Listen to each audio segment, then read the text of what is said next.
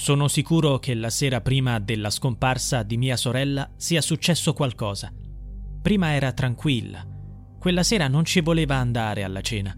È stato il marito a confermare la loro partecipazione agli amici, peraltro rispondendo dal telefono di Liliana. Lei e suo marito hanno litigato prima, durante e dopo quella cena. Sergio Resinovich, fratello di Liliana, la pensionata scomparsa a Trieste il quattordici dicembre duemilaventuno e ritrovata senza vita il cinque gennaio duemilaventidue, si è espresso riguardo alla tragedia avvenuta esattamente due anni fa. Il corpo della donna è stato rinvenuto in un boschetto, tra gli arbusti e il fogliame, ma la sua morte rimane avvolta nel mistero. Sei mesi fa la famiglia ha richiesto e ottenuto una proroga per le indagini. Nonostante la procura di Trieste abbia proposto di archiviare il caso come un suicidio, i parenti sostengono l'esistenza di una verità più inquietante. Sergio Resinovich ha esplicitamente menzionato la possibilità di un omicidio, sostenendo che la sorella non si sia tolta la vita, ma sia stata vittima di un'aggressione fatale. La dottoressa Cristina Cattaneo, rinomata anatomopatologa che ha studiato i resti di Yara Gambirasio e più recentemente di Saman Abbas, è stata incaricata delle indagini. Secondo le informazioni, il cadavere di Resinovich sarà riesumato nelle prossime settimane per condurre una nuova autopsia, dalla quale potrebbe finalmente emergere la data del decesso. Questo dettaglio risulta fondamentale per la ricostruzione degli eventi. Nel frattempo, in attesa delle risposte scientifiche, i familiari continuano a esaminare attentamente il passato della pensionata per comprendere cosa possa esserle accaduto. Sergio, dopo giorni e notti di riflessione, ha tratto delle conclusioni che ha deciso di condividere. Tuttavia è importante sottolineare che si tratta solamente di ipotesi. Secondo lui, tutto potrebbe essere iniziato la sera precedente alla scomparsa della sorella. Liliana e suo marito Sebastiano Visintin avevano litigato prima di uscire di casa.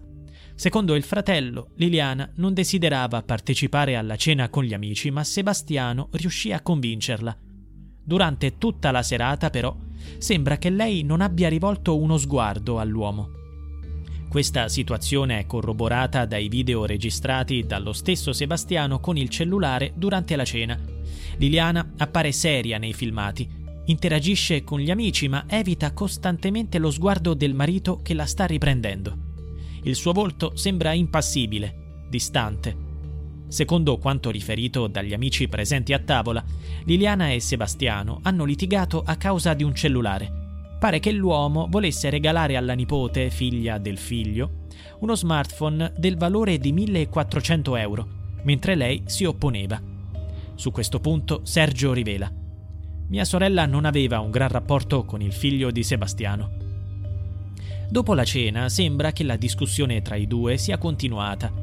Alcuni vicini hanno riferito di averli sentiti litigare intensamente nel cortile. Tuttavia Sebastiano ha giurato di non aver avuto alcun momento teso con la moglie la sera prima della sua scomparsa. Anzi, quando Sergio gli ha domandato se lui e la sorella avessero avuto dei contrasti, la sua risposta è stata: «No, io e Liliana non litighiamo mai». Recentemente è stato lo stesso Sebastiano a rivelare che la notte precedente alla scomparsa la moglie era agitata e irrequieta. Ma quale versione dei fatti è vera? Su questo argomento Sergio è categorico. Sebastiano non sa più come andare avanti con le sue bugie, bugie che ha sempre detto. Fino a due anni fa lui e il cognato mantenevano un rapporto cordiale, ma da allora le dinamiche sono cambiate. Sergio ricorda: mia sorella è sparita il martedì, io sono andato da lui la domenica e gli ho detto: dai, andiamo a cercarla, mettiamo in giro delle foto. Poi gli ho detto che mia figlia aveva intenzione di chiamare chi l'ha visto e lui si è inalberato. Da quel momento il nostro rapporto si è interrotto.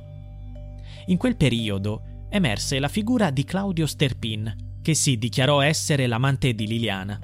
Sergio guardò a lui con una certa diffidenza, ma oggi specifica: inizialmente lo sono stato con tutti. E in effetti, in pochi giorni diventò chiaro che sua sorella aveva un legame speciale con Sterpin. È quanto afferma Sergio. L'uomo era a conoscenza di alcuni dettagli della vita di Liliana che nemmeno Sebastiano, il marito, conosceva. Oggi tra noi c'è un rapporto di piena fiducia. Spesso sono in contatto, confrontandosi e uniti nell'indagine per scoprire la verità. Al contrario, Visintin procede per la sua strada, smentisce l'esistenza di problemi con la moglie e nega l'idea. What's the easiest choice you can make? Window instead of middle seat? Picking a vendor who sends a great gift basket? Outsourcing business tasks you hate? What about selling with Shopify?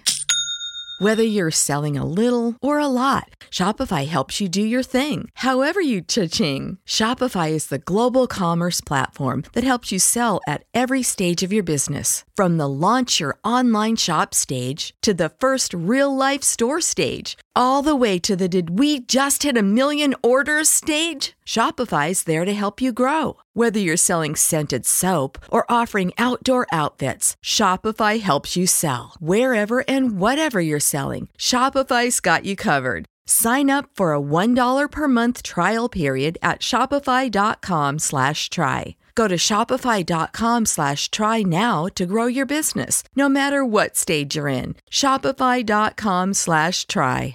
Di un amante. Recentemente ha raccontato di aver pianificato una vacanza in Brasile come ospiti di amici. Tuttavia Sergio ha delle obiezioni anche su questo dettaglio. Rivela infatti che era Sebastiano ad aver espresso il desiderio di andare in Brasile, non Liliana. Quest'ultima non aveva alcuna intenzione di intraprendere quel viaggio. Inoltre, l'estate precedente, si era mostrata soddisfatta che la vacanza in Grecia con il marito fosse durata solo una settimana. Secondo quanto emerso dalle indagini, Liliana sembrava proiettata verso una nuova fase della sua vita. Stava considerando l'idea di vivere con Claudio, cercando un piccolo appartamento per sistemare il marito e raccogliendo informazioni sul divorzio. Sebastiano non crede a queste informazioni. Si arriva poi alla mattina della scomparsa di Liliana e ai dubbi del fratello.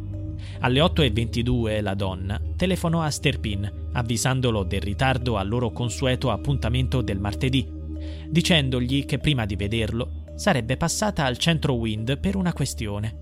Dopo la chiamata, Liliana lasciò la sua abitazione, come confermato da video ripresi dalle telecamere di una scuola di polizia e di un autobus in transito vicino a Piazzale Gioberti. Sergio ritiene che questi fotogrammi necessitino di un'analisi più approfondita. Ora come ora non so dire se quella immortalata in Piazza Gioberti fosse mia sorella. Fin dall'inizio, quando ho visto le immagini, ho avuto il dubbio che non fosse lei. Si scorge una sagoma camminare a passo spedito, ma non c'è nessuna evidenza che si tratti di mia sorella. Inoltre, gli investigatori hanno stabilito che la telecamera riportava un orario sbagliato. Ci sarebbe una differenza di cinque minuti con l'orario effettivo. Questo aspetto andrebbe chiarito meglio, ma ho avuto dubbi anche sulle immagini registrate dalla telecamera della scuola di polizia. Si vede una sagoma somigliante a mia sorella, ha in mano i sacchetti della spazzatura, ma il suo volto è irriconoscibile, a differenza di quelli di altre persone ripresi dalla stessa telecamera. Non escludo che sia stata fatta passare di proposito una persona vestita come mia sorella e somigliante a lei.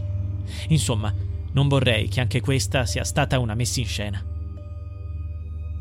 Un'analogia simile richiama il caso di Isabella Noventa, la segretaria di cinquantacinque anni scomparsa da Padova nel duemilasedici. Dopo averla uccisa, i responsabili fecero apparire sotto le telecamere una donna vestita come la vittima, cercando così di ingannare gli investigatori, facendo credere che Isabella fosse ancora viva e stesse allontanandosi volontariamente. Questo tentativo, tuttavia, non riuscì a distogliere le indagini. Tornando al caso di Liliana, suo fratello ipotizza che potrebbe essere stata aggredita in casa, suggerendo che quella tragica mattina potrebbe non essere uscita dopo la telefonata con Sterpin. Non accusa nessuno nello specifico, ma desidera un'indagine completa per fare luce sulla situazione. Ribadisce anche che Sebastiano ha raccontato solo bugie, compresa la questione della relazione extraconiugale di sua moglie.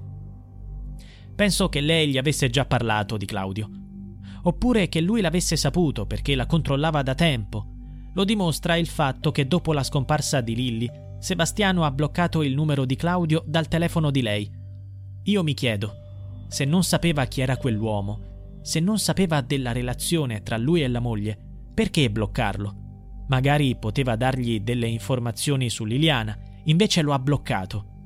Sono certo che Sebastiano avesse visto lo scambio di messaggi affettuosi tra lei e Claudio.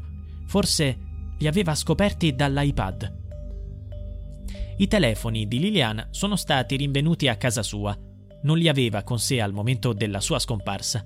Sergio spiega in questo modo la situazione. Se è davvero uscita, forse si stava dirigendo al centro Wind per comprarne uno nuovo. Quelli che usava glieli aveva procurati il marito. Potrebbe averli lasciati a casa proprio per liberarsene e perché si sentiva controllata. Riguardo ai soldi, ai documenti e alla fede, erano a casa perché qualcuno ve li aveva riportati dopo il delitto. Cosa è successo allora la mattina del quattordici?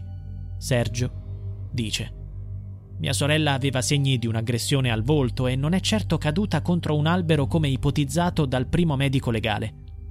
Se andava davvero a suicidarsi portandosi dietro due buste nere della spazzatura, altre due buste di plastica e un cordino lungo il tragitto, non è possibile che sia inciampata, facendosi male e si sia rialzata per poi infilarsi nei sacchetti.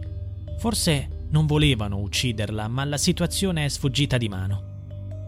Sostenuto da un team di legali e consulenti, tra cui l'avvocato Nicodemo Gentile e la criminologa Gabriella Marano, Sergio è determinato a scoprire la verità, come tutti quanti.